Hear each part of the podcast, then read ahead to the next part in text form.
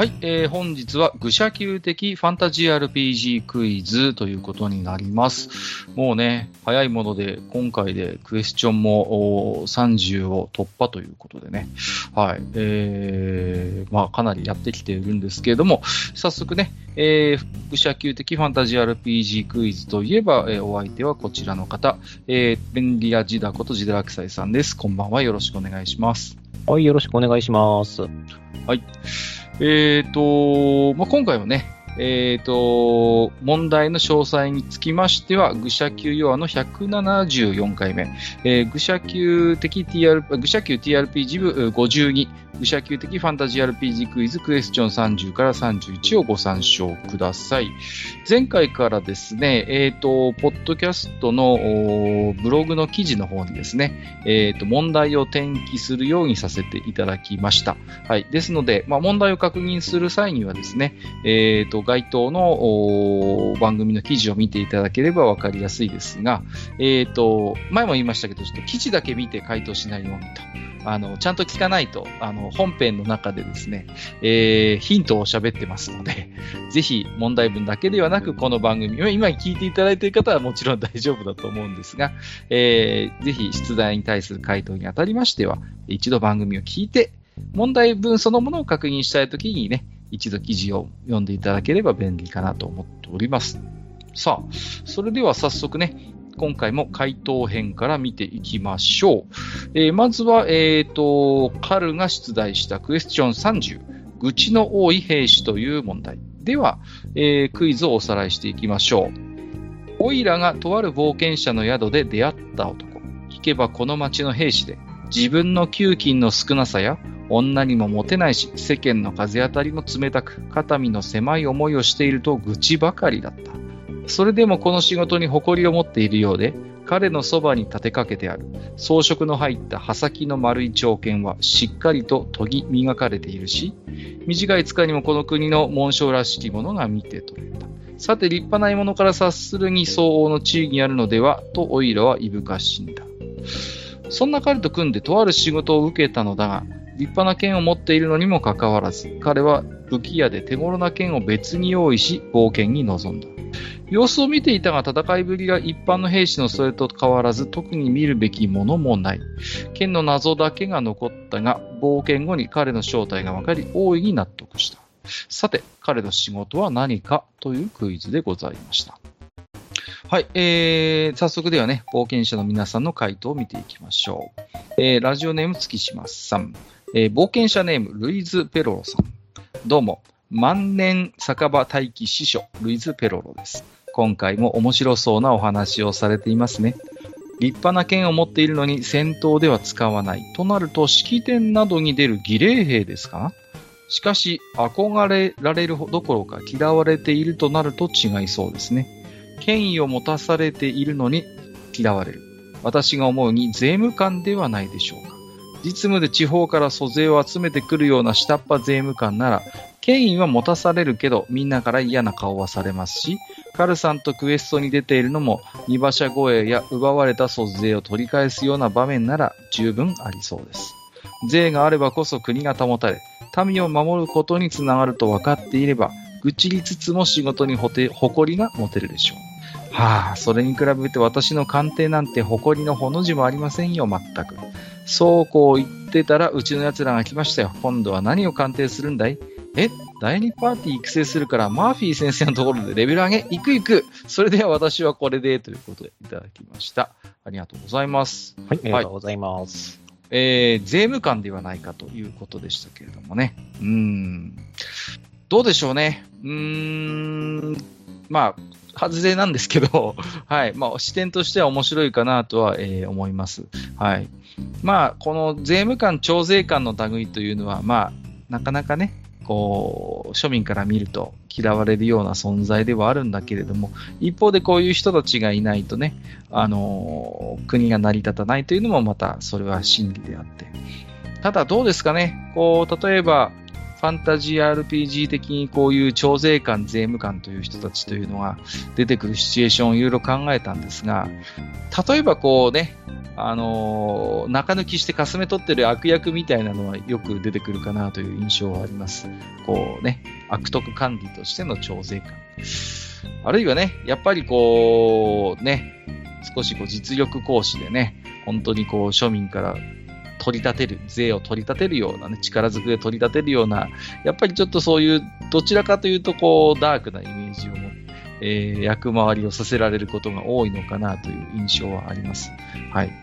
まあ、ちょっと残念なのはね、やっぱりヒントにもなっていたこの独特の剣の形と直接つながらないというところがあるのかなと思いますね。うん。おそらくルイズ・ペロロさんも、あの、実用的な剣でなくても、まあ、力の象徴、権威の象徴として、そういう剣を持っていたのではという、まあ、目の付けどころはね、あの、いいとこ言ってるかなと思うんですけれどもね。うん。まあ、先にちょっとこう言いますと、今回はこのね、剣が何であるかをやっぱり知ってるか否かというのが、こう、正解不正解の分かれ道になっちゃったのかなというところはあります。はい。どうですかね？そうですね。えっ、と、俺もちょっとシナリオ的に考えてはみたんですけど、うん、あの、税務官シナリオに出すんだったら、やっぱり敵役か、その、なんだろう、嫌なやつっていうポジションがあってて、あの、そうでないと、あの、なんだろう、依頼を出す場合には、とりあえず国家権力使えよっていう、うんうんうんうん。それこそ兵士を動員するとかっていうことがあって、じゃあそれを必要の日でやらなきゃなんないっていうようなことになるんだったら何があったのかなっていう話になってしまうから、結局、税務官が冒険者始末するような話にならないかなっていう。ご苦労様、これが報酬だよ、スパパパンみたいな。あるいはね、本来取っちゃいけないような税を取ってることがバレてしまってね、その、まあ、あの、要は承認をちょっと消さなきゃいけないとか、やっぱどっち、どうしてもそっちの方の、ダークな方の、こう、印象が強いです、ね、そう、そうなんですよね。なんかやっぱ仕掛け人の話になっちゃうのかなと思って。結局冒険者っていうのがアウトローな存在で、きっちりその街で商売やって税を納めてるような冒険者って、まああんまりないわけですよね。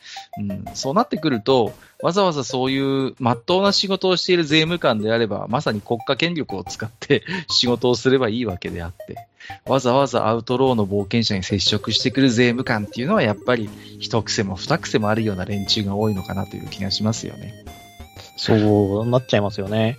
ちょっと扱い的には難しいですよね。はいあの国家権力を敵に出すと、結局国に喧嘩売っちゃうことになるんで。そう、一回のシナリオで解決はもちろんしませんし、非常にこう次から行動の制限がかかるので、なかなかこう、シナリオ運びとして気を使う部分でもある。そうですね。あの、これはシナリオを作る上での、あれなんですけど、あの、ゲームマスター側とプレイヤーで、あの、意識の乖離が起きやすいですね。その権力に対する、うんうん、そうですね。怖さっていうものに関して。うんうんだから十分にそのあたりはこう、ね、すり合わせを行っておくか、あるいは非常にこう、その世界観の中で何度も何度もプレイをしてきて、ある程度こうプレイヤーの中でも意識が浸透しているんであれば、変化球的シナリオでこう登場させることも面白いのかなとは思いますがね。そうですね、何回かこう依頼を投げていて、実は、うん、あの税務官がその私服を肥やすためだけのシナリオだって、最終的にその税務官をまあ懲らしめようみたいなお話を作るような、うん、その3話から4話の構成でないとちょっと出しづらいですね。そうですね。うん。はい、えー、ありがとうございました。視点としては面白いかなと思います。えー、お次ですね。えっ、ー、と、新井さんいただいております。冒険者。名前、ライア・ハーディ。種族ホビット、職業石膏。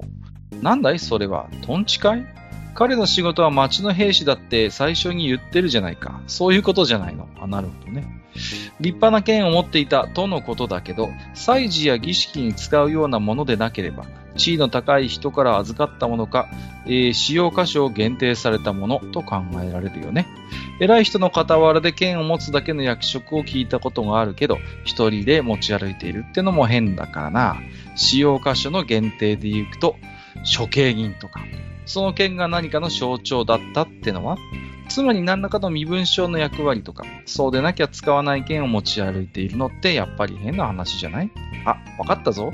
その剣は伝説の勇者のみが装備可能なもので、男はその剣を装備することができる伝説の勇者を探していたんだ。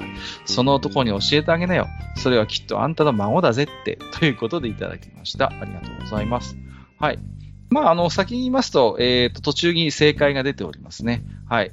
えー、この男の、えー、仕事というのはまさにね、えー、処刑人ということで、え、あっております。はい。で、そのね、答えに至るところの分析もなかなか、えー、鋭いかなと思いますね。うん。まあ、この特殊な件をね、一つヒントにして、えー、それがね、まあ、実用に供するものではないのではないかということで。まあ、実際のところはね、実用的なものではあったんだけれども、一般的な冒険者が普段使うような、えー、獲物ではやはりなかったということなんですよね。うん。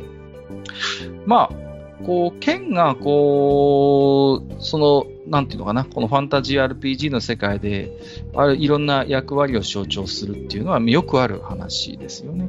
うん。例えば、そうですね、いつも例えに出して申し訳ないんですけど、あのー、ガープスルナルのね、えっ、ー、と、ガヤンの信者が持ち歩いているのは、マスター、えー、ジジダラクサイさんもご存知のように、ソードブレーカーじゃないですか、象徴するような剣として、こうね。はい、そうですね。あと、うん、すっかり忘れられですけど、ガヤンネットっていうものもあります、ありましたね、ガヤンネットもありますね。要はその、誰にも使わないけどね。本当に誰にも使わないけど、ガヤンネットってアイテムがあります。あります、ね。捕獲用のネットなんですけど。そうそうそう。あの要は、ね、こう敵を無力化することに特化した装備を、やっぱり、あの、ガイアンの信者は使うんですよね。そうなんですよね。まあ、ガイアンさんというのは法律を重んじるお神様で、えっ、ー、と、うん、ガイアン神官とそのガイアンのその、えっ、ー、と、まあ、信仰している方たちっていうのは、いわゆるその警察官の役割が大きい。うんうん、その機動隊とかの方が分かりやすいかな。あの、武力を行使することがある程度許されている、うん、まあ、警察官みたいな形軍人じゃないんですよね、あれは。うんうん、そうなんですよ。うん。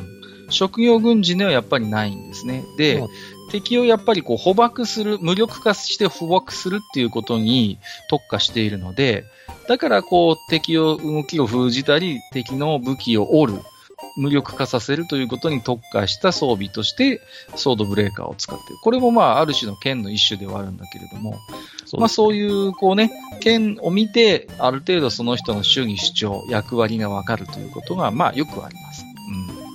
うん。ですから、まあそういう意味で言うとね、非常にこう、理にかなった分析ですし、もちろん正解も出てますのでね、これはなかなかいい回答かなと思いますけれどもね。うん、はい。まあ、いい回答ですね。うん。いや、まあ、あの、ガヤンが出ちゃったんで、ちょっと、はい、あの、脱線するんですけど、あの、シャスト屋の装備だけ異常に強くないですか？強いよね。レイピアとマントめちゃめちゃ強いんですけど、あの装備。すごい強い。あのマントがまたちょっと特殊な装備でね。うん、シャストアのマントって言うんですけど。そう。まあ、ハの地のね、皮から作られると言われてるマント。そうそうそう誰もついてこれないんだけど、俺は喋るぞ。いやいやいや、僕はついてきますけど。はい。うん。シャストア神官の装備ってすごく優遇されてて、本当にこう、ね、なんていうのかななんでこんな優遇されてるんだろうと当時から思いましたよ、やっぱり。そうそう。制限があるとは、確かあの、重量が軽量までしか装備できないそうそう。だから重いよりは装備できないんですけど、うん、あの、それを補ってあまりあるぐらいに強い、うんそうなん。武器にもなるからね、あのマントはね。そう、霧だからね、あれ。そうそう、霧ダメージ入るんですよ。差しダメージのレイピアと霧ダメージのマントがあって。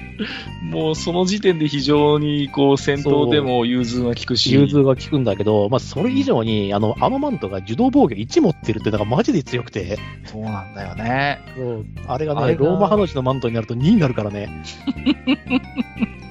これガープスを知らないと、はって話になっちゃいますけど。なると思うけど。いや、あの、めちゃめちゃ、他のところでだって使ってるのジェスター X とかだけでしょほとんどそうそうですね。うん。だから、それが基本的に標準装備としてついてくるから、やっぱりこう、シャストア神官は強いっすよ。うん、そう。シャストア、アルリアナ、うん、えー、っと、ジェスター、うんうんうんうん、が強くて、よくわからないけど、うん、ガヤンがやっぱそのソードブレーカーに縛られちゃいがちなんですよね。どうしてもロールプレイ上ね、非常に戦闘で縛りがあって、こう、どどこかでやっぱ手加減加えたなきゃいけないんじゃないかって思いになっちゃうのよね、こう。だから、敵をこう、生け捕りにすることにこだわっちゃったりなんかすると結構戦闘では苦労します。苦労しますよ。だって、リャノとかの、リャノとか、あの、タマットの特殊武器覚えてます？なんだっけ？タマットはなんだっけタマットはね、インペイラーです。ああ、そうだそうだ、思い出した。突撃用の槍です。固定する槍で。で、リャノはブローバグパイプです。ああ、そう、バグパイプでしたね、そういえばね。うん。あれ、バトン、バトン使うのはアルリアナバトン使うのはアルリアナで、えっ、と、サリカがバトルファンです。ああ、そうそう、大鬼でしたね。はい、はい、はい。サリカのでもバトルファンも結構いい武器でしたよね。うん、まあでもサリカへ、サリカで戦うことを考えるんだったらやっぱアルリアナで。そうね。うん、蹴り倒すなり殴り倒した方が早い。格闘系ですからね、アルリアナはね。はいうん、ガプスはね、格闘が強いので。システム的に。もともとね、格闘に有利なシステムなんで、どちらかというと。だから、アルリアナ新刊で結構戦闘特化すると、かなりの戦力になるというね。うん。すいません。もうガープスルナルの話ばっかりしちゃいました。あね、あの、結局名前が出なかったペローマさんとかね。まあ、ペローマさん全然じゃないからね。あれはもうね、知識枠というかね、知識人枠なんで。えー、っと、まあまあ、獲物がその役割を、まあ、あの、象徴する。担うっていうので、まあやっぱりその宗教的な意味でも、そのシンボライズされた武器ってあると使いやすいですよね。そうそうは、その、それこそあの、さっき言いましたけど、ジェスタで言えば、ジェスタアックスとかジェスタハンマー。まあ、これはドワーフがよく信仰している神様で、うん、あの、まあ、消防士とか火消し江戸の火消しみたいな感じですよね。なんか、ぶっ壊して、破壊消防なんですよ。破壊消防なのでっていうので、うん、まあ、アックスとか、そのハンマーを、あの、推奨している。あの、ジェストの神様は、その、武器として使うのだけではなく、日常の道具として使えるものを、えー、と持ちなさいという教えを、えー、確か出していたので、まあ、そういった象徴があったりとかね。だから、いわゆるその、ね、職人が普段使うものの発展系としての武器であって、必ずしも武器以外の使い道使い道がないようなものは好まないという。そうそう。うん、次行きましょう。はい、えっ、と、バーにいただいております。装飾の入った刃先の丸い長剣？それって処刑用の剣でしょ？ズバッときましたね。えー、一度処刑されかけたってお父様から聞いたことがある。悪い俺死んだって言った直後、剣に雷が落ちて助かったとかなんとか、本当かしらね？スカイリムのオープニングみたいですね。えー、まあ変にひねらず単純に考えてその兵士の仕事は処刑人でしょうね。つく必要がないから先を尖らせる必要ないのよね、あれ。だからまあ冒険というか戦闘には向かないから、そういう時は普通の剣用意するでしょうね。仕事に誇りがあるとはいえ、処刑用の剣を大っぴらに持ち歩いていれば、理解のない人々からは冷たくあしらわれるだろうし、特に女性には理解されないかもね。ただ、なんかあの手の仕事って給料は良さそうに思えるけど、それは近代。いや、私たちの時代より未来の思想なのかなということでいただいております。ありがとうございます。えーと、もうね、もう本当満点の回答ですね、これはね。うん。まあ、県からね、あの、連想していただいたということで、まさに処刑ということですね。うん。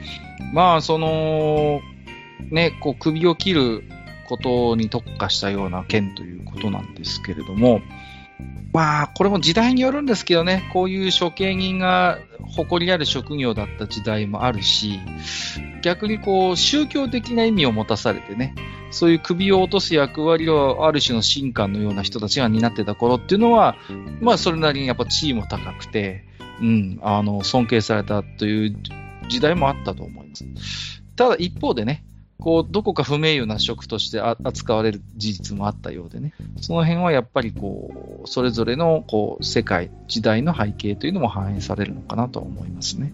そうですね。まあ、イメージ、あくまでイメージなんですけども、やっぱりあの、防政を行っている国のその処刑人って、やっぱそんなに、あら、高くないかな、地位は高くないかなって気はしちゃいますよね。そね。その死刑の、えー、っと、死刑を行うっていうことがどれだけの意味を持つかっていう時に、ね、まあ、やっぱその、地位がどの程度あるかってことなんですよね。だって日にね、3回も4回もぶった切ってるような、もしその国があったとしたら、それはもう、あの、機械のようなものなんで。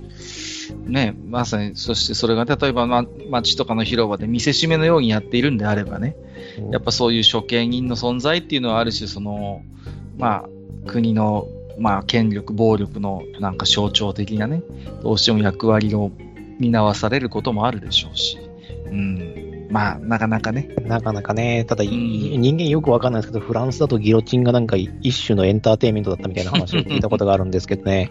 あれはあ、あの国は本当にわからないなって思いましたね。なかなか我々には理解しにくいところもありますよね、そういうところは。それともやっぱりその、やっぱ貴族がかけられるものだから、それが泣き叫ぶ様とかを見て留飲を下げていた部分があるのかな、うん、あそういう小的な要素はあるのかもしれませんね。もしかしたらね。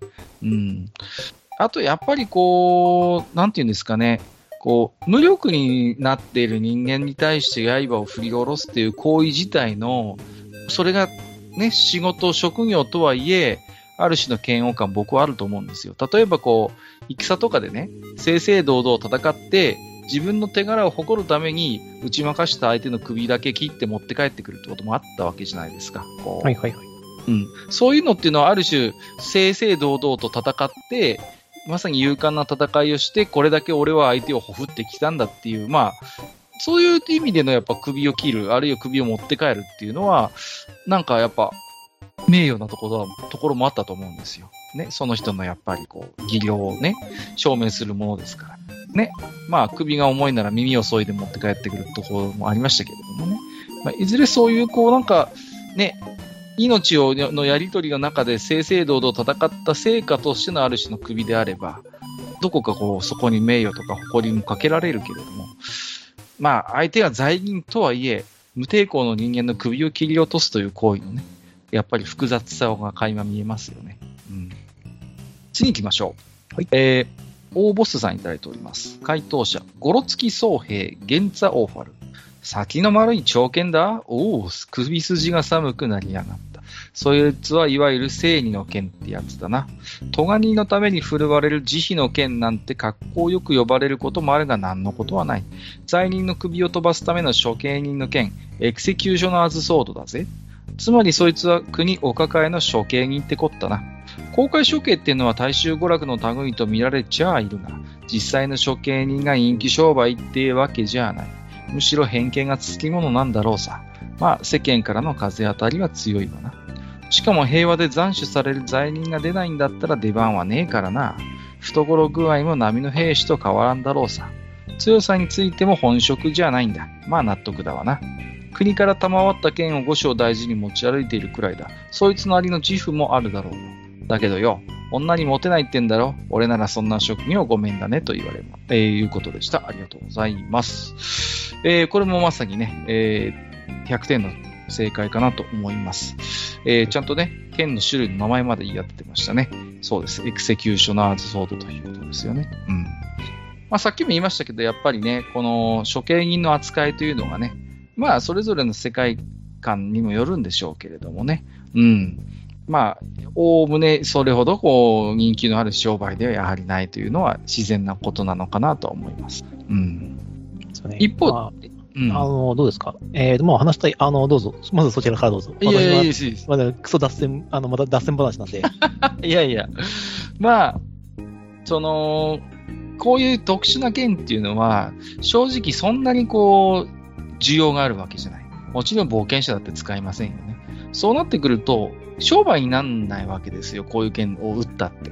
となれば、やっぱりこういう剣を作るのはやっぱ完成と言いますか、そういう国の一つこうね、仕事としておそらく生産されるものとしてあるでしょうから、うん。だからまあ、それほどこう、なんていう数がある剣ではないでしょうね。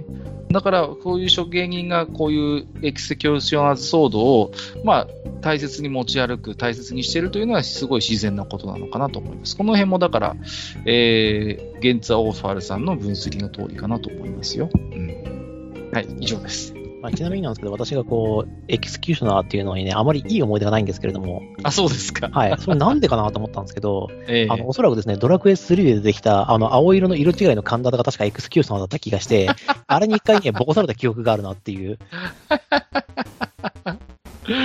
強いのよね。うん。割と強かったりします。 executioner。そうそうそう。まあ、わかりますよ。あれでもエリミネーターじゃなかったっけ？ああ、エリミネーターか、それ。 executioner は違うか。うん、エリミネーターか、うん。そうそうそう。ね、また別ので、でも、 executioner's sword が出てくるゲームって結構ありますからね、TRPG とかでも。まあ。TRPG でもあるし、まあ、我らが触ってたあの、ラグナロクも確かありましたよね。ありますね。うん。確かあれは対人、対人特攻が確かあったはずの。うん。そうそうそうそう。まあ、なんて基本的にでもやっぱり冒険者が手にする類の剣ではないのでね。うん。まあ、そういう意味で言うと、やっぱりこう、どちらかというと、うん。あのあまり冒険者が相手方が持って相手方が持ってたりすることの方が多いでしょうね、目にする機会か。あの、まあ、アンデッドナイトが持っていると映える剣ですよね。錆びた executioner's sword とか。あそうです、ね、ビジュアル的には非常に映えると思うんですよね。そうそう。例えば、だから、アンデッドとかが死してなお己の使命を全うするとかって言って、こういう剣をに似てたりすると、それはそれで雰囲気があっていいのかなと思雰囲気があっていいですね。あの、うん、ぜひ、あの、ウィーザードリーやってください。ウィーザードリーの場合は、おそらく切り術がつくか、かのかと思います。まあ、おそらくクリティカル持ってるでしょうね。はい。剣はね、首を跳ね飛ばしてきますからね。はい。えー、ということで、えー、回答者は最後ですね。はい。えー、と、ナルティさん。はい。今回もいただいております。えー、私は銀融詩人のナルティ。あんた、石膏でありながらその独特の形の剣を知らず縁がなかった。案外まっとうな仕事をしてきたんだね。刃先の丸い。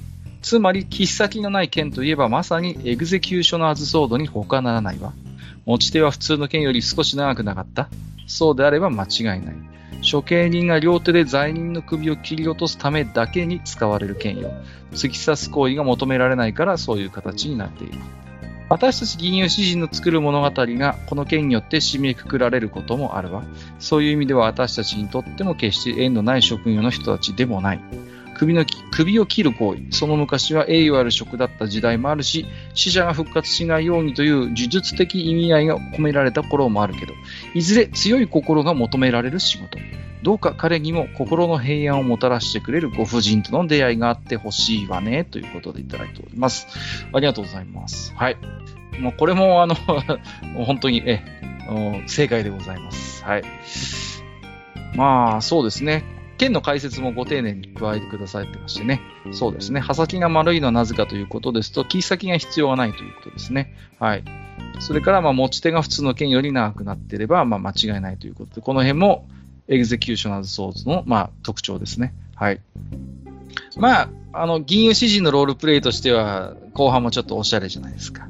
吟遊詩人の語る物語がこの剣によって、えー、締めくくられることもある。まあ、まさにその通りですよね。こう、例えば英雄とされた人間が最後、非業の死を遂げることもよくありますし、まあ、あるいはね、吟遊詩人が語るこう悪党の話もありますからね、そういう悪党たちが最後はこう、こういう剣の梅雨と消えるということもよくあることでしょうから。うん。まあ、これもこれで非常にこう、ロールプレイにかなった、あのいい回答かなと思いました。はい。はい。これでちょっと気になったんですけど、うん、あの、心の平安をもたらしてくれるご婦人との出会いっていうんですけど、あの、中世やらの時に、その処刑人とかの家系って、どこから嫁をもらってきたのかなっていう。そうですね。あんまり確かに言われてみればやっぱりいろいろとその、なんだろう、こぶっていうわけじゃないですけど、もともとその家に言われがあるじゃないですか。うん、まあ、処刑人の、ねうんうんうん、あの、家によってはその家系で処刑人やってる人たちもいるわけじゃないですか。代々っていうこともあるでしょうね。うん、はい。そこに嫁ぐっていうことはどういうことなのかみたいな、なっちゃうんで。う、ね、ん。なかなかこう、どうでしょうかね。やっぱりこう、形だけとはいえ、ある程度のやっぱ価格というか、栄名誉がやっぱ与えられないと、なかなか維持できないですよね。こういう職業っていうのはある意味ね。あるいはまあ、ちょっとこうひねった考え方をすると、なんかその罪人の中で腕のいいやつを、お前の罪を赦免してやる代わりに処刑人やれみたいなこともあったでしょうからね。逆に。ああ、まあ、その場合はまあ使い捨てですよね。まあそうですね。そういう場合はね。うん。でも、元罪人が処刑人をやってるっていう話も確かによくあるので、この辺もやっぱりね、その時代とか、その処刑に置かれてる立場みたいなものによっても変わってくるんでしょう、ね、そうですね。元罪人とかいうのであれば、その罪人そのものもやっぱりその、繋がれている状況下で、うん、その牢獄で働いてるみたいなことになるんですかね。あるしね。だからその仕事が与えられてるうちは、お前の刑の思考は免れるというか、見逃してやるみたいなね。うん。だからその大っぴらじゃなくても、本当に処刑場で淡々とこう、スパンスパンとやられていくような感じです。あとはあれですかね、没落貴族とかってあるんですかね。ああ。何かこう、あの、前の代とか、その、じいさんの代とかで、あの、不名誉な、その、あれを背負ってしまったがゆえに、こういった職業に就かざるを得なかったっていう。あり得るでしょうね、それも。だから、かつてこういう執行人の、やっぱだから国の意思の代弁者であるわけだから、それなりに地位があったっていうことも考えるのも自然なんですよね。で、ある種のやっぱりそういう高級官僚の仕事だったりしたこともあるのかな。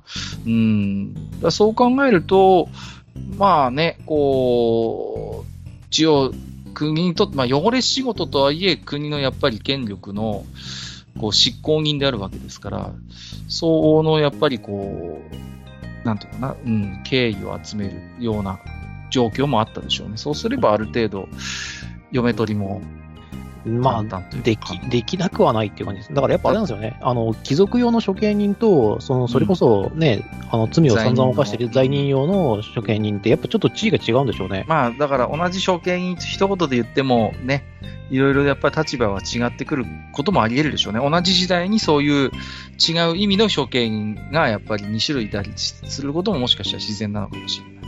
ああ、だから、ってことはあれかな？あの、エグゼキューショナー肖像を持っているっていうことは、やっぱあると地位にないとダメですよね。そうですね。その所見、あの、さっき言ったその罪人を赦免しての処刑って、それこそ斧でいいじゃないですか。そうそうそうそう、ね。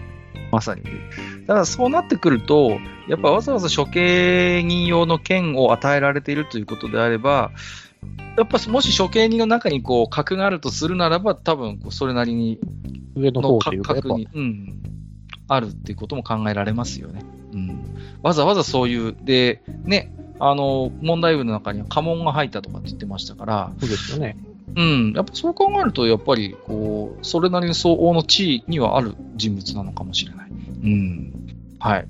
そんなところですかね。はい。はいで、今回は、えっ、ー、と、すみません。回答者の方が非常に多かったですね。はい。えー、なので、羽馬メダルなんですけども、そうですね。どうしようかな。今回悩んだんですけど、えっ、ー、と、一応、こう、回答が到着した順で一番早く処刑について触れられていたので、えっ、ー、と、ライア・ハーディさん、えっ、ー、と、新井さんに今回僕はメダルを差し上げたいと思います。はい。どうしましょう？そうですね。じゃあ僕は時点でバーニーに差し上げましょうかね。わかりました。一応一番最初にその処刑用の剣っていうのをちゃんと出しているので、うんうん、そうですね。はい。いいかと思います。じゃあ今回の羽馬メダルは、えー、ライア・ハーディ、そしてバーニーに1枚ずつ申請をさせていただきます。はい。ではですね、えっ、ー、と、回答解説者を交代したいと思います。よろしくお願いします。はい、えー、それではクエスチョンの31、立ち位置が変われば何が見えるの？方の取材をおさらいしたいと思います。はい。えー、さてさて、ここのところ抽象的な問題ばかりになってしまい答えにくくなっているのではないですかな。今回は思考を変えた問題を用意してみました。あなたは行商人です。街と街を歩き、人々に必要なものを販売しています。ある時、不運にも盗賊に襲われてしまい、命からがら逃げることはできたものの、命の次に大事な商品と売り上げの大半を捨てざるを得ませんでした。町まで逃げることができたあなたは、冒険者の宿に駆け込み依頼を出します。成功報酬、盗賊退治をして罪人を奪い返してほしいという旨を受付に伝え、即座に依頼書が作成されました。ほどなくして、依頼を受けてもいいという冒険者が3グループ現れました。A、成り立てほやほやの冒険者。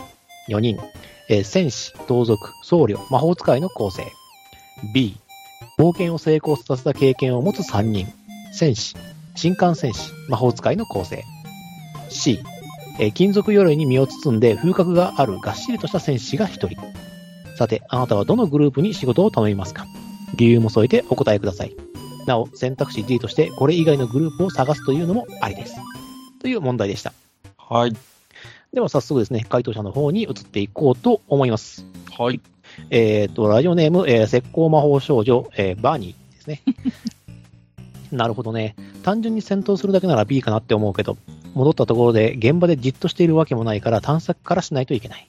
盗賊を見つけて倒したりするしたところですんなり金品が見つかるとも限らない。こっちのパーティーに盗賊がいるとなると、ゴブスレ TRPG と同一とも限らないから、どあ技能の制限がどの程度あるのかはっきりわからないけど、盗賊がいた方がいいんじゃないかな。慣れたてほやほやってのは気になるけど、単に戦って終わりじゃないのなら、えー、システムによっては盗賊いないと積みそうだもんね。てなわけで、せっかくだから私は、えーと、A の赤いパーティーを選ぶわ。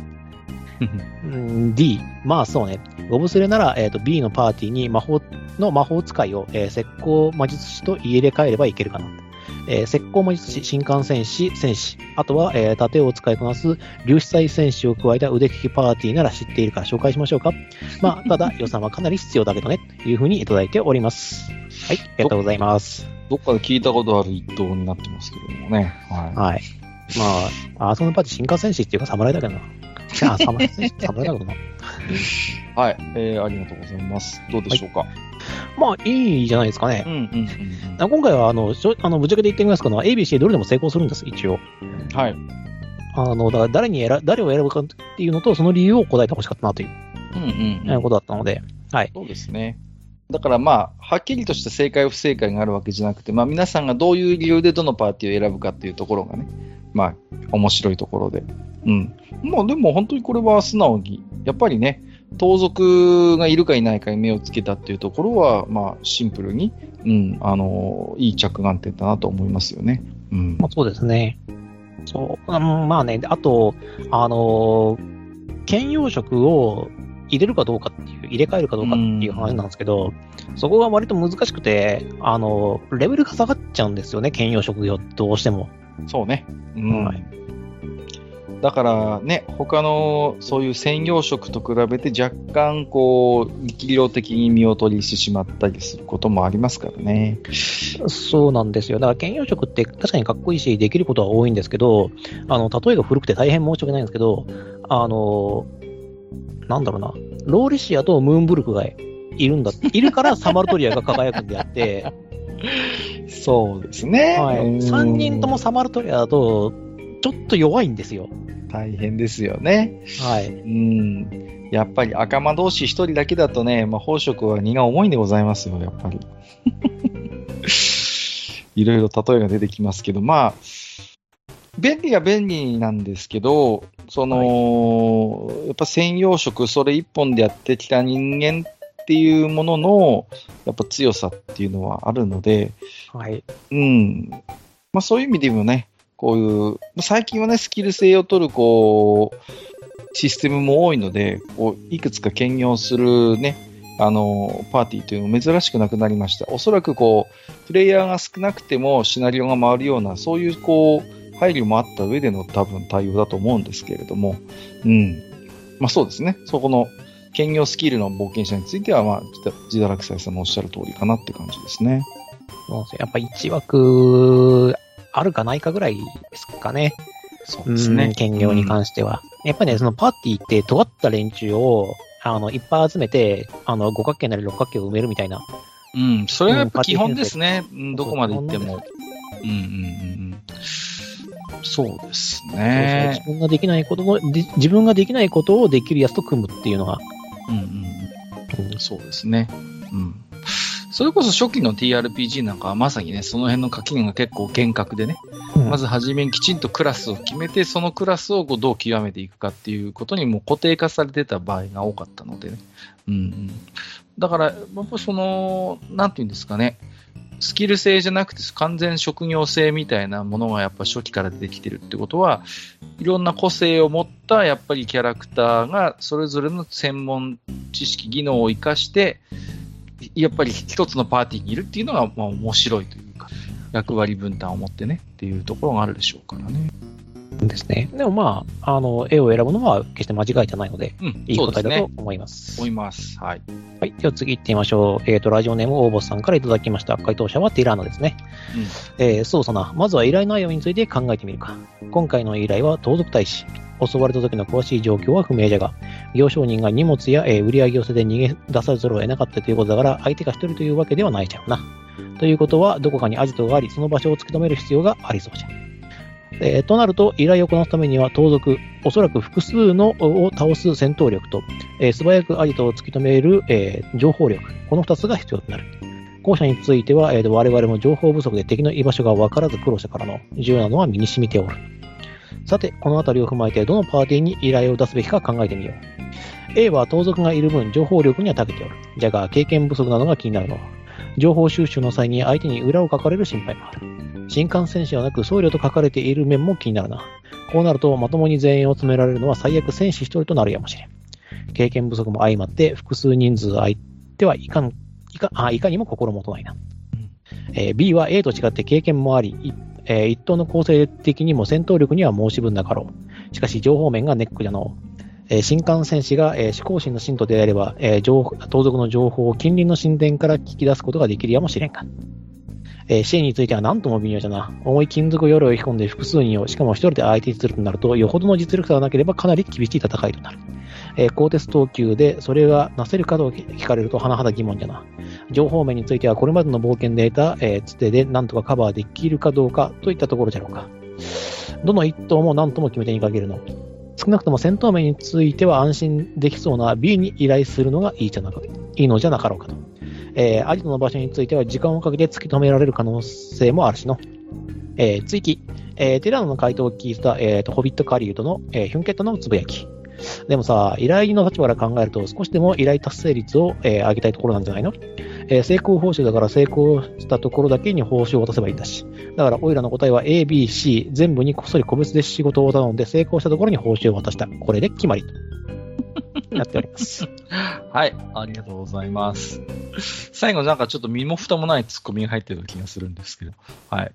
まあ、一応結論的にはこう、B じゃないかということでしたけれども。うんうんうん。面白いですね。あの、考えてる過程はちょっと、あの、バーニーと近いところもあったんですけども、最終的な選択肢として、こう、B を選ぶというね、ところがね。はいはい、うん。まあまあ良いのではないですけど、ただね、最後の答え ABC に全部やって成功したところでっていうことになると、うん、えー、ね、これができるかどうかっていう。そうですね。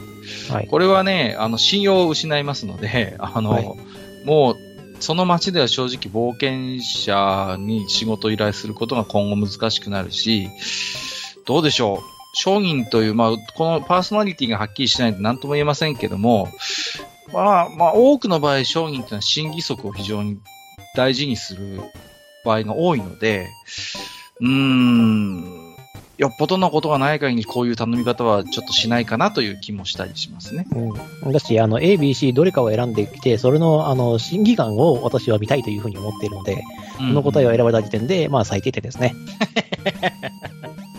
ということで、ヒュンケッタ的には0点ですな。0点ですね。で、これ成功したところで、例えば頼んだ分だけの、えー、頼んで、何かしらの成果を出した場合、うん、っていうふうに言った場合、A、B、C にそれぞれにあの報酬出さなきゃならなかっちゃうんで、そうですよね。うん、総額は、あの、余裕で上回っちゃいますよ。うんうん。だから、決してこれはうまい手ではないなということ、はい、思いますね。うん。はい。まあ、C についても、あのー、否定はしてないところが、まあ、ちょっと特徴かなというか、うんうん、いいかなと思ってました。まあ、なかなかね、大変ではあるけれども、うん。まあ、そこはキャリアを買ってということでね。はい。まあ、そうですね。まあ、B っていうのは、まあ、今回初めてですね。あのーうんとりあえず、えっ、ー、と、B が出ました。果たして C は選ばれるんでしょうか？はい。というわけで、えっ、と、次の行きましょう。えっ、ー、と、ラジオネーム、新井さんからいただいております。えっ、ー、と、冒険者名は、はい、えっ、と、ライア・ハーディ、種族はホビット、職業は石膏ですね。うん、えー、この依頼の肝は、成功、あ、報酬が成功報酬であるってことだね。依頼の達成状況に応じての支払いなので、えー、低達成度でも、えー、現状の被害以上の出費は発生しないってこと。もちろん達成度、つまり回収する商品は多い方がいいんだろうけど、100%である必要はないってことだよね。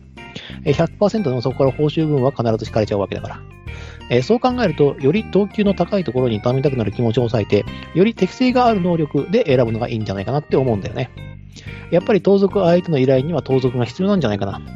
盗賊である以上、相手が一人とも思えないし、人数がいた方がいいよ。えー、どちらの条件も満たしているのは選択肢 A だね。ダメならダメで次の手を考えればいいしね。冒険者の命って、あ、あ冒険者の命ってそんなもんじゃないっていう、っていうふうな、うん、えー、まあ、非常にね、あの客観視してる、えー、最後の言葉がありましたけれども。はい。えー、A に1票入りましたね。A に1票入りましたね、はい。うん。やはり盗賊のやっぱ必要性というところにこう着眼してると。まあ、まあそうですよね。違いといえばそこなので。うんうんうん。まあまあ当然といえば当然なんですが。当然といえば当然なんですよね。うん。まあ、そうですね。その、報酬のことにちょっと、あの、注目してね。うん。で、当然やっぱりこう、ね、経験がこう浅いパーティーであれば、そのある程度報酬も、まあ、値切れるというかね、うんまあ、ベテランのパーティーに頼むより安さがある場合が多いでしょうから、まあ、その辺も一つ計算入れてっていうところは、まあ、悪くないのかなと思いますよね。うんまあ確かにね、あのダメだったらダメで次に頼めばいいっていう考え方そのものは、依頼者としては全然ありですね。うん、これはありですね。うん。同時に頼んでるわけじゃないし。同時に頼んでるわけではないですから。そうそうそうそう。うん。まあ、まあ、いいんじゃないですかね。だから、これは。はい。うん。だから、なんていうの、ゼロサムゲームっていうか、0か100かだけじゃなくて、どうせあの報酬分も引かれるんだから、あのある程度低い達成度でもそれで良しとするっていう、結構現実的なあの考え方が見えて面白いかなと思います。はいはい、そうですね。どこで損切りするかって話ですよね。はい、うんうん。そうそうそうそう。うん。僕は非常に、あの、そういう意味で納得度が高い回答でしたよ。はい。はい。まあ、いいと、いい回答だと思います。はい、では、それでは次ですね。えっ、ー、と、ラジオネーム、コメガさんからいただきました。はい。はい、えー、なかなか迷うところでありますが、私なら C を笑いますね。お、C ご指名が入りました。入った。ありがとうございます。えー、神の子より年の子ではないですが、盗賊相手となれば冒険者としての経験値を重視したいです。しかし、盗賊退治と荷物の奪還という任務が、えー、重い装備の戦士一人で行うには不向きであることは間違いなので、どのような方法で依頼を達成するつもりなのかよく聞いておくことは必須でしょう。えー、重装備の戦士が盗賊らを相手にするのは不利ですから、何かしらの賞賛があるのだと思います。冒険者としての経験を積んでいれば、えー、冒険関係のコネクションは豊富でしょうから、情報収集も期待できますし、力技以外の、え、手腕も発揮してくれそうです。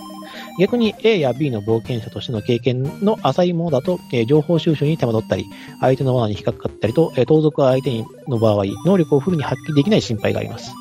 えっ、ー、と、相手がバカだと想定するのは戦争で最もやってはいけないことですから。えー、もし話した結果、C の戦士がただのの、えーと、筋肉バカだった場合は、その時に断りましょう。あと、今までの、えーと、言説を否定するようで申し訳ないですが、戦士一人で盗賊退治の任務を行うするのは、なかなか怪しくもあります。実は戦士を盗賊と裏と繋がっていて、任務を失敗することで時間稼ぎを計画していることなど、ないとは言い切れません。まあ自分の評判を落としてまでそんなことをする熟練冒険者は少ないと思いますが、一応冒険者ギルドに身元の確認をしてもらう方が安心できるかもしれませんですね。という答えをいただきました。はい、ありがとうございます。はい、C に1票入りましたね。はい。はい、あのー、コメナさんの、あのー、回答ですごい、あのー、思うのは、なんでこの金属鎧を着た戦士が一人でいるかっていうことなんですよね。うん、はい、そうですね。うん。だからもしね、あの、もともと一人で、いろいろこう、ミッションをこなしてきたような冒険者であれば、やっぱそれなりの手だれであることは想像できるわけですよね。うん。まあ、これが逆にね、何かと伊藤を組んでて、たまたま一人になったなったばかりみたいな感じだとちょっと具合悪いですけど、だからまあ、あのー、C の選手にいろいろと話をまず聞いてみるという、まあ、非常に米賀さんらしいこう慎重なところが見えて、うん、面白いかなと思います。あと、やっぱ経験重視っていうところですよね、米賀さんの場合はね。うん、そうですね。とてもいい回答だと思いますね。はい。まあ、これこれだったら C を選ぶのがとても理にかなってると思います。うん、かなってますよね。そうそうそうそう。はい、うん。まあ、もしね、話してみてただの筋肉ばっかだったらその場で断りましょうってことですけど、まあ、なかなかこうね、こういう一匹狼が、こう、筋肉バカで冒険者家業を長くは続けられないと思うので、まあ、自然に考えればそれなりの経験、知識を持っている手だれと考えるのが自然なのかなと思います。はい。そうなんですよね。うん、あの、戦士ってバカだと死んじゃうんで。そうそうそうそう。だからやっぱり生き残ってる選手は頭のいい選手なんですよ。そう考えると。あの、教養とかはないかもしれないですけど、うん、あの、バカではない可能性が高い。そうですね。ですよね。うん、まあ、特に一人でやってるっていう場合だったらね。そうそうそうそう。で、ある意味一人って非常に効率がいいことでもあるんですよ。報酬を独り占めできるわけですから、まあ、それなりにもしお金を持ってるとするならば、この依頼の時点では選手は1人かもしれないけれど、じゃあある程度将来的な報酬を天秤にかけた上で、こう、石膏を雇うこともやるかもしれない。だからまあ、ちょっとね、反則っぽい回答かもしれませんけど、この選手が本当に最初から最後まで1人でミッションを片付けるとも限らないわけですよね。そう考えると。そうですね。まあ、うん、あの、そこまで露骨じゃなくても、例えば、あの、盗賊ギルドにコネがあったりとかして、そうそうそうここいらで、あの、この辺でやってる盗賊の対しての情報はないかっていう、うんうん、ような、もう本当にストレートな、うん、まあ、情報収集をするかもしれないですからね。そうですね。もし冒険者としてのキャリアがそれなりに長いんであれば、各方面に顔が利いていても不思議ではないですし。うん。まあ、だから C もありですよね、こういうことを考えて。C ももちろんありです。うん。はい。はい。では、次行ってみましょうか。はい。では行きましょう。えっ、ー、と、ラジオネーム、月島さんからいただきました。えー、冒険者名は、えっ、ー、と、ルイズ・ペロロさんですね。さっきの、あれですね、あの、先生退治から帰ってきた、帰ってきたんですよ、帰ってきたんですよね。レベルが上がってるといいですね。うん。えー、これ自分が出す立場だと思いますが、受ける側で考えると、クエスト内容的には、えー、白磁東京に出すような内容ですよね。えー、A はバランスも取れているし、盗賊のアジトまで調べるには、やはり盗賊のような目鼻の効くキャラがいる方が安心ですね。私なら A に無理しないように言って、えー、とアジトが分かって強いのが分かったら B に唱いますね。C は論外というふうにいただいております。はい、ありがとうございます。今度は逆に C は論外ということですけれども。はい。だからスペックだけ見て、あの、見ると確かに C はあまり選びがたいですよね。まあ、確かにそうなんです。はい。あの、短い回答ですけれども、あの、いいなと思うのは役割分担させてるんですよね。はい。うん情報収集まで A にやってもらって、えー、もしね、拠点が分かった、相手の本拠地が分かったとなれば、えー、強いのであれば B に頼むっていうことで、うん。まあ、まあ、これもまあ割と現実的かなという感じはしますね。これは現実的ですね。これはまあ、あのー、確かにその A に対してあの無理しないようにっていうのは、非常にいい配慮だと思います。そうですね。だから、みんなにみんな同じ依頼をしなきゃいけないというわけでもないですからね、確かに。そうですね。まあ、うん、あの、A やってる時に B がどっか行っちゃう可能性もありますけどね。そうですね、そこは。そういうのはありますけど。うん、あくまでそのキープできるかどうかっていうのはまた別の話なので、飽きるかなっていうのはまた別の話ですけども、まあ、そうですね。まあ、一番最初に A に頼むっていうのは非常にいい答えだと思います。これね、僕あのージダラクサイさんの問題聞いて、はい、僕がかつて GM で作ったね、シナリオを思い出したんですよ。それ何かっていうと、あの、やっぱり同じように依頼主が現れたんですね。で、はいはい、まあ、よくある手なんですけど、主人公パーティーに依頼を受けてもらうじゃないですか。はい、で、ライバルパーティーを作って NPC で、そいつらにも受けてもらうんですよ。で、競争させるみたいなことを一回やったことあるんですよ。はいはいはい、はい、で、要は早くやらないと相手に手柄を取られるみたいな、そういうちょっと競争要素を出して、NPC たちにぼやぼやしてると手柄を横取りされて報酬がもらえないっていう、そういうちょっとこうね、あの、プレイヤーたちを焦らせるこうフックとしてね、そういう複数パーティーに頼むっていうのを僕も確かにやったことあります、これは。うん、あの、結構ね、慎重なこうプレイヤーとかだと、何とかしてこうケツを叩きたいわけですよ。そういう時にこういうライバルパーティーを出して、あんまりぼさっとしてると、あいつらに全部報酬持ってかれるぜ、みたいな、こう、ね、少しこう、焚き付けをするというのも、まあ、一つのテクニックとしてありかなと思いますけども。テクニックとしてはあれですね。ただ、うん、あのー、あまり向こうを先行させないようにしないと、そうそうそうそう。うん、あの、手引いちゃう可能性があるので、ね、あの、野望ついて蛇を出すじゃないですけど、あの、亀をついて引っ込めちゃうっていう。うん。もうダメだから諦めようみたいになっちゃう。諦めよう。あ、もうええわってね。流れちゃう可能性もまずいのまずいので、その辺のさじ加減がね、難しいんですけれども。確かに難しいですね。はい。まあ、でも、まあ、よくある手ではあります。こういうライバルパーティーを作ってっていうのはね。うん。まあまあ、ちょっとね、脱線しちゃいましたけど、ルイズ・ペロロさんの回答短いですけど、これはこれで、うん、いいかなと思いましたよ。はい。いいですね。いいと思います。うん、では最後ですね、えっ、ー、と、ナルティさんの答えに行ってみましょう。はい、えー、私は銀融詩人のナルティ。奪われた罪と売り上げの奪還。どの冒険者の宿にも必ず1枚は張り出されるような内容だけれど、案外奥深い冒険になることも多いよね。これがきっかけで次のミッションにつながることは数知れず、何かと創業主にとって都合のいい仕事なのかも。おっと、メタが過ぎたわね。さて、私だったら A と B のパー、2パーティーに声をかけるわね。別にタッグを組んでもらうわけじゃない。役割を分けるのさ。盗品の処分となると、やはりギルドにパイプのある、え、盗賊は情報収集に役に立つけれども、もしあれごとになったら、やはり経験不足は否めない。A にある程度情報を集めてもらったら、それをもとに B に依頼を出して相当してもらう。若干報酬はかさむけど、駆け出し駆け出しの A のパーティーは、え金貨以上に経験を求めているだろうから、多少値切っても文句は少ないんじゃないかしら。私はその間、C のベテラン風の戦士から面白そうな冒険探でも聞き出しながら待たせてもらうわね。こういう一匹狼は、えー、金属鎧の傷の数だけ面白い話を持っているものよ。という回答をいただきました。うーん、銀融詩人っぽい回答だ。はい。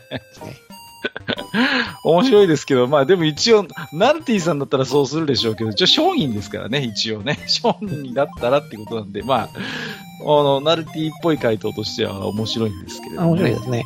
これまあこれでいいんじゃないですかね、うん、と思いますけどね。うんうん、ありだと思います。はい。あのー、だ同時に声をかけるか、あの、タイミングを分けるか的な話はあるんですけれども、まあ、あのー、ルイズ・ペロロの回答にちょっと似てますけど、ナルティの場合は、えっ、ー、と、まあ、A、やさっき、僕もさっき言いましたけど、A のパーティーは、まあ、金貨以上に経験を求めてるだろうから、多少報酬値切れるだろうと。そういうことを計算に入れれば、A と B のパーティーに役割を分けて声をかけるというのも、これはなかなか、うん、いい回答かなと思いました、ね。まあ、値切りも入ってるっていう意味ではね。そうですね、商人らしい、こう、あの、要素も入ってていいんじゃないですか。うんで、えー、C のベテラン風の選手から面白い話をその後聞き出すと。まあ、確かにそうですよね。こういう一匹狼の選手で金属鎧だったら、おそらくピカピカの金属鎧なんてことはなくて、結構、まあ、手だれの選手だとするならばいろんなところに傷がついてそんな選手の金属鎧の傷の話ってなんか面白そうじゃないですか、確かに。こう確かに。この、ね、こう、プレートのここを指差しながら、この傷がついた時は何なんて話が出たら、いかにも、こう、冒険者の宿の一幕っぽくてね。なんか非常に雰囲気のある最後、あの、行動をとってるので、なんか個人的にはすごい、あの、いいなと思いました。はい。はい。ただですね、えー、この方法には一つ欠点があります。おっと。はい。えー、血気盛んな A のパーティーがこのことを言われて、いや、盗賊退治までやりますって言って先走った場合の保証がないです。うんうん、そうですね。実際私が A のパーティーでこういう依頼をやられたら多分やっちゃいます。目の前にね、例えばこう、情報収集が成功して、盗賊のこう拠、拠点が分かったとするならば、やっぱりこうね、血気流行る。で、何よりも、まあ確かに経験もそうだけど、経験が浅いがゆえに、こう焦って、そこで飛び出してしまうということは十分考えられますよね。はい、十分考えられます。まあ、何よりも、えーと、仕事の依頼として出しているのが、成功報酬は盗賊退治と積みの奪還というふうに出しちゃっているので、うん、そうですね。情報収集じゃないんですよ。情報収集の依頼を受けに来たわけじゃないっていうふうに A が考えちゃった場合は、こうやって危うい、えことになりかねませんね。ここで倒しちゃったら私たちで報酬独り占めできんじゃんってなっちゃいますからね。まあ実際にはその依頼を受けてるわけだから。そうそうそう。ね、それでもし守備よくね、あのー、達成できたらね、本来 B のパーティー支払うべきだった報酬も全部含めてまるっとね、こう、もらえちゃうわけですしね。まあ、やっぱり経験の浅い冒険者はこうに流行りますから、そこでね、一つ一旗あげられればね、私たちも一気にこれで名前が売れるとなると、それを押しとどめるだけの冷静さが果たしてあるかどうか、うん、確かに疑問かもしれません。というのはちょっと思っちゃいましたね。うん。はい。え、というわけで、えっ、ー、と、今回の、えっ、ー、と、ゲームマスター、ジダとしての、えー、回答なんですけれども、えー、はい、こちら、えっ、ー、とね、文章を見てみてください。えっ、と、あなたは行商人でとして書いてあります。うん。はい。で、えっ、と、ある時不運にも盗賊に襲われ、命からがら逃げることはできたものの、命の次に大事な商品と売り上げの大半をせざるを得ませんでしたと書いてあります。はい。はい。えー、これでもし、えー、盗賊のレベルが高かった場合、えっ、と、行商人は生きていられません。生かす意味がないからです。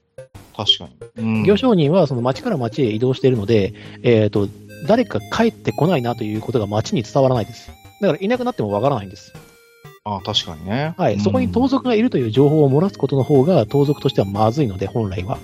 そうね、生かしておくメリットがないわけだ。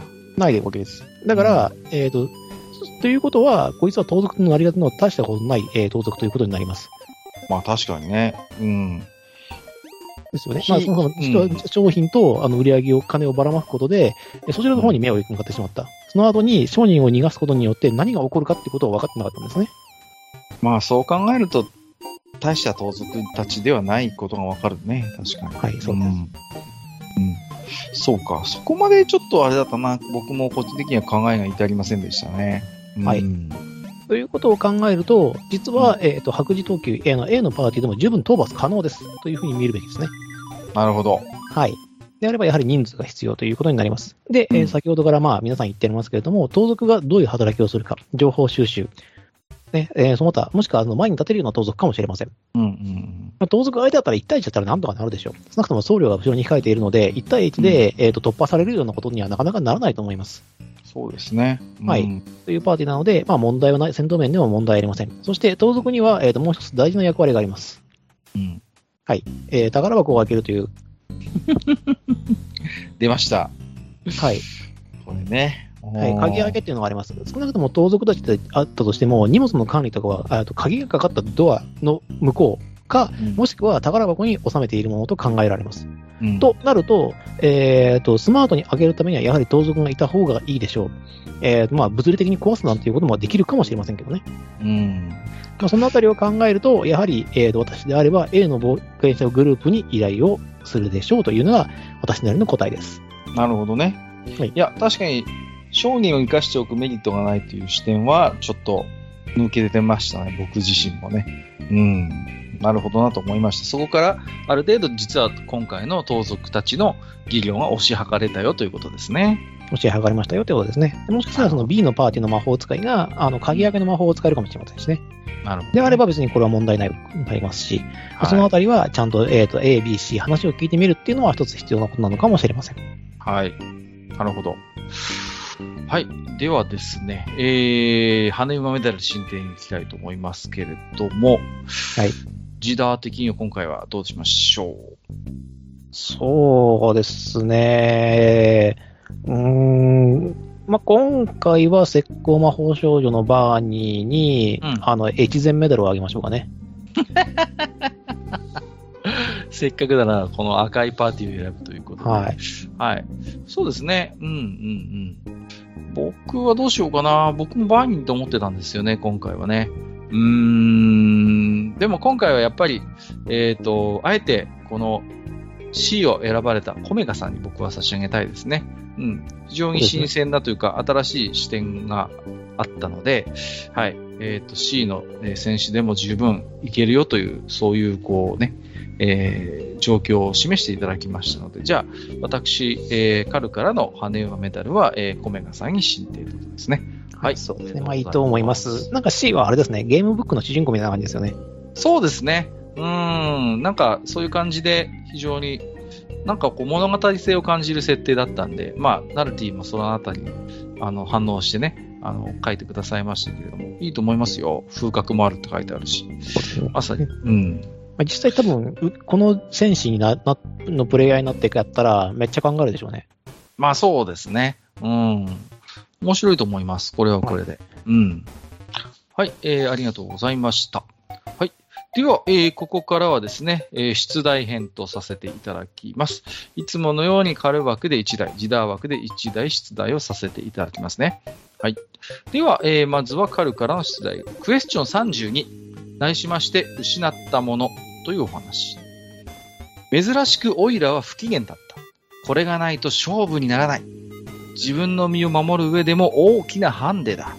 石膏としての仕事にも大いに支障が出る。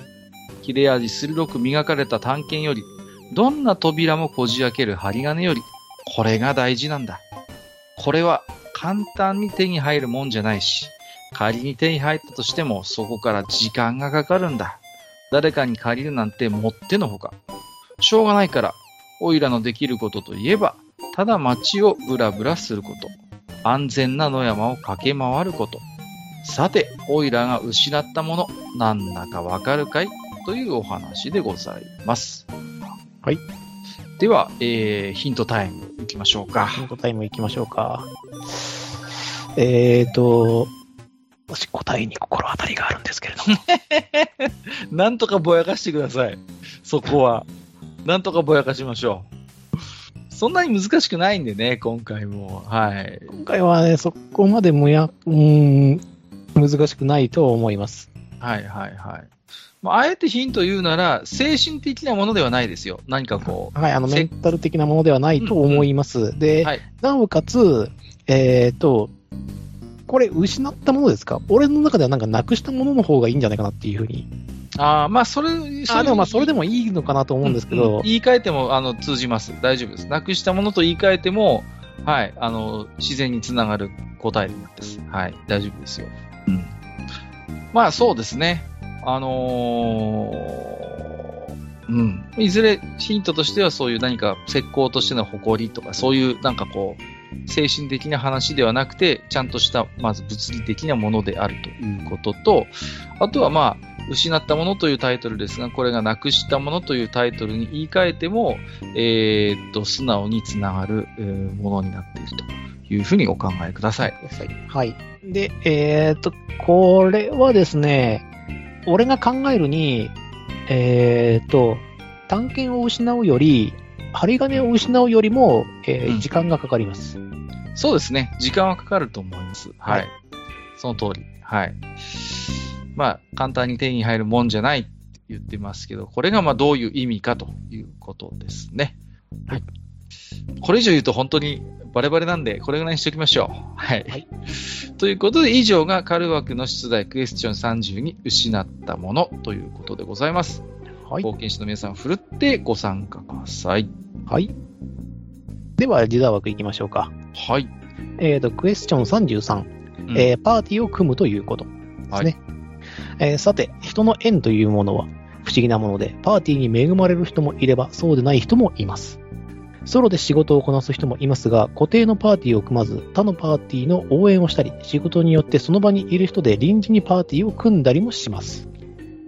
今回はヘルプを呼んだ場合や臨時で組んだ場合のパーティーで起きる問題をクイズにしてみましょう。うん、通常の依頼板に貼られる依頼であれば、この問題はなかなか起きません。この問題は愚者の迷宮探索など遺跡の探索で大き大き多く起きる問題です。うん。さて、この時に起きる問題とは何でしょう？その解決策もあれば添えてお答えください。いやー、結構今回考えますよ、これは。うん。あのー、臨時のパーティーとか、その場でこうね、あの即席でパーティーを作るシチュエーションっていうのは、まあ、よくあります、これはね。はい。うん、じゃあちょっと、うん、ヒント難しいんですけど、例えばじゃあ、あの、パーティーの中に、こう、NPC が一時的に合流した場合でも、この問題ってのは起きますでしょうか？あーと、NPC が合流した場合はほぼ起きません。ほぼ起きないとい起きないですね。っていうふうに考えた方がいいです。ああ、なるほど。起こす場合は、ゲームマスターがそのもんあの問題を求めているというふうに考えた方がいいですね。あなるほど。起こそうと思って起こしてるということです、ゲームスターは。はいはい。自然にはちょっと、あまり起きないかなっていう感じですね。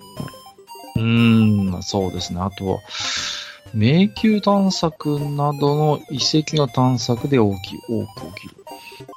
例えばこれが、さっきのあの、例えば盗賊退治のようなミッションだとあまりこういう問題ってのは大きくならないっていう感じですか？あ、大きくはならないですね。うーん、なるほど。全然見当がつかないよ、僕も。うーん、あと何か、どうですか？じゃあ、ジダー的にもうちょっとヒント出すとするなら何かありますか？そうですね。じゃあ、依頼に、えっ、ー、と、依頼に起こしてみてくださいと。はいはいはい。通常の依頼、先ほどありましたよね、盗賊退治があります。盗賊退治の依頼文はこんな感じです。うん、じゃあ、迷宮探索の依頼,、あの依頼とかっていうのは、一体どういうふうな依頼になってるでしょうか、うんああ、あなるほど、なるほど。はい、はい、はい、はい。あ、それはいいヒントですね。はい。ちょっと分かってきたような気がします。うん。まあ、要は、その、ね、えー、ミッションの、まあ、性質とこう関わってくるような問題ですよね。はい、そうです。うん、うん、うん、なるほど。はいまあ、詳しくはですね、私がやったあの、ゴブリンサリア TRPG の、えっ、ー、と、依頼7のところをね、よく見ていただけると わかると思います。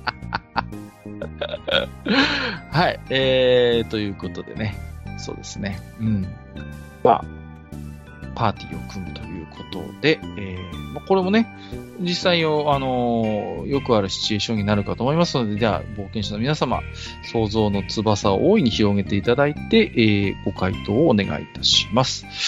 以上、時代枠の出題クエスチョン33、パーティーを組むということでございました。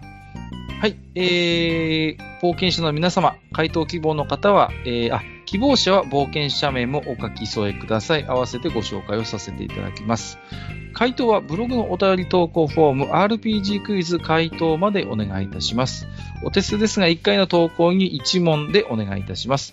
2問とも回答希望の冒険者はお手数ですが2通お送りください。この回のブログの記事に回答締め切りの目安を記載しております。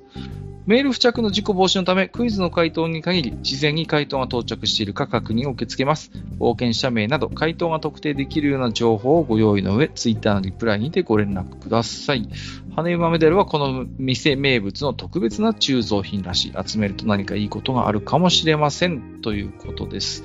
はい。ということで、えー、今回のファンタジー RPG クイズ以上となりますが、えー、ジーダさん、最後に何かありますでしょうか？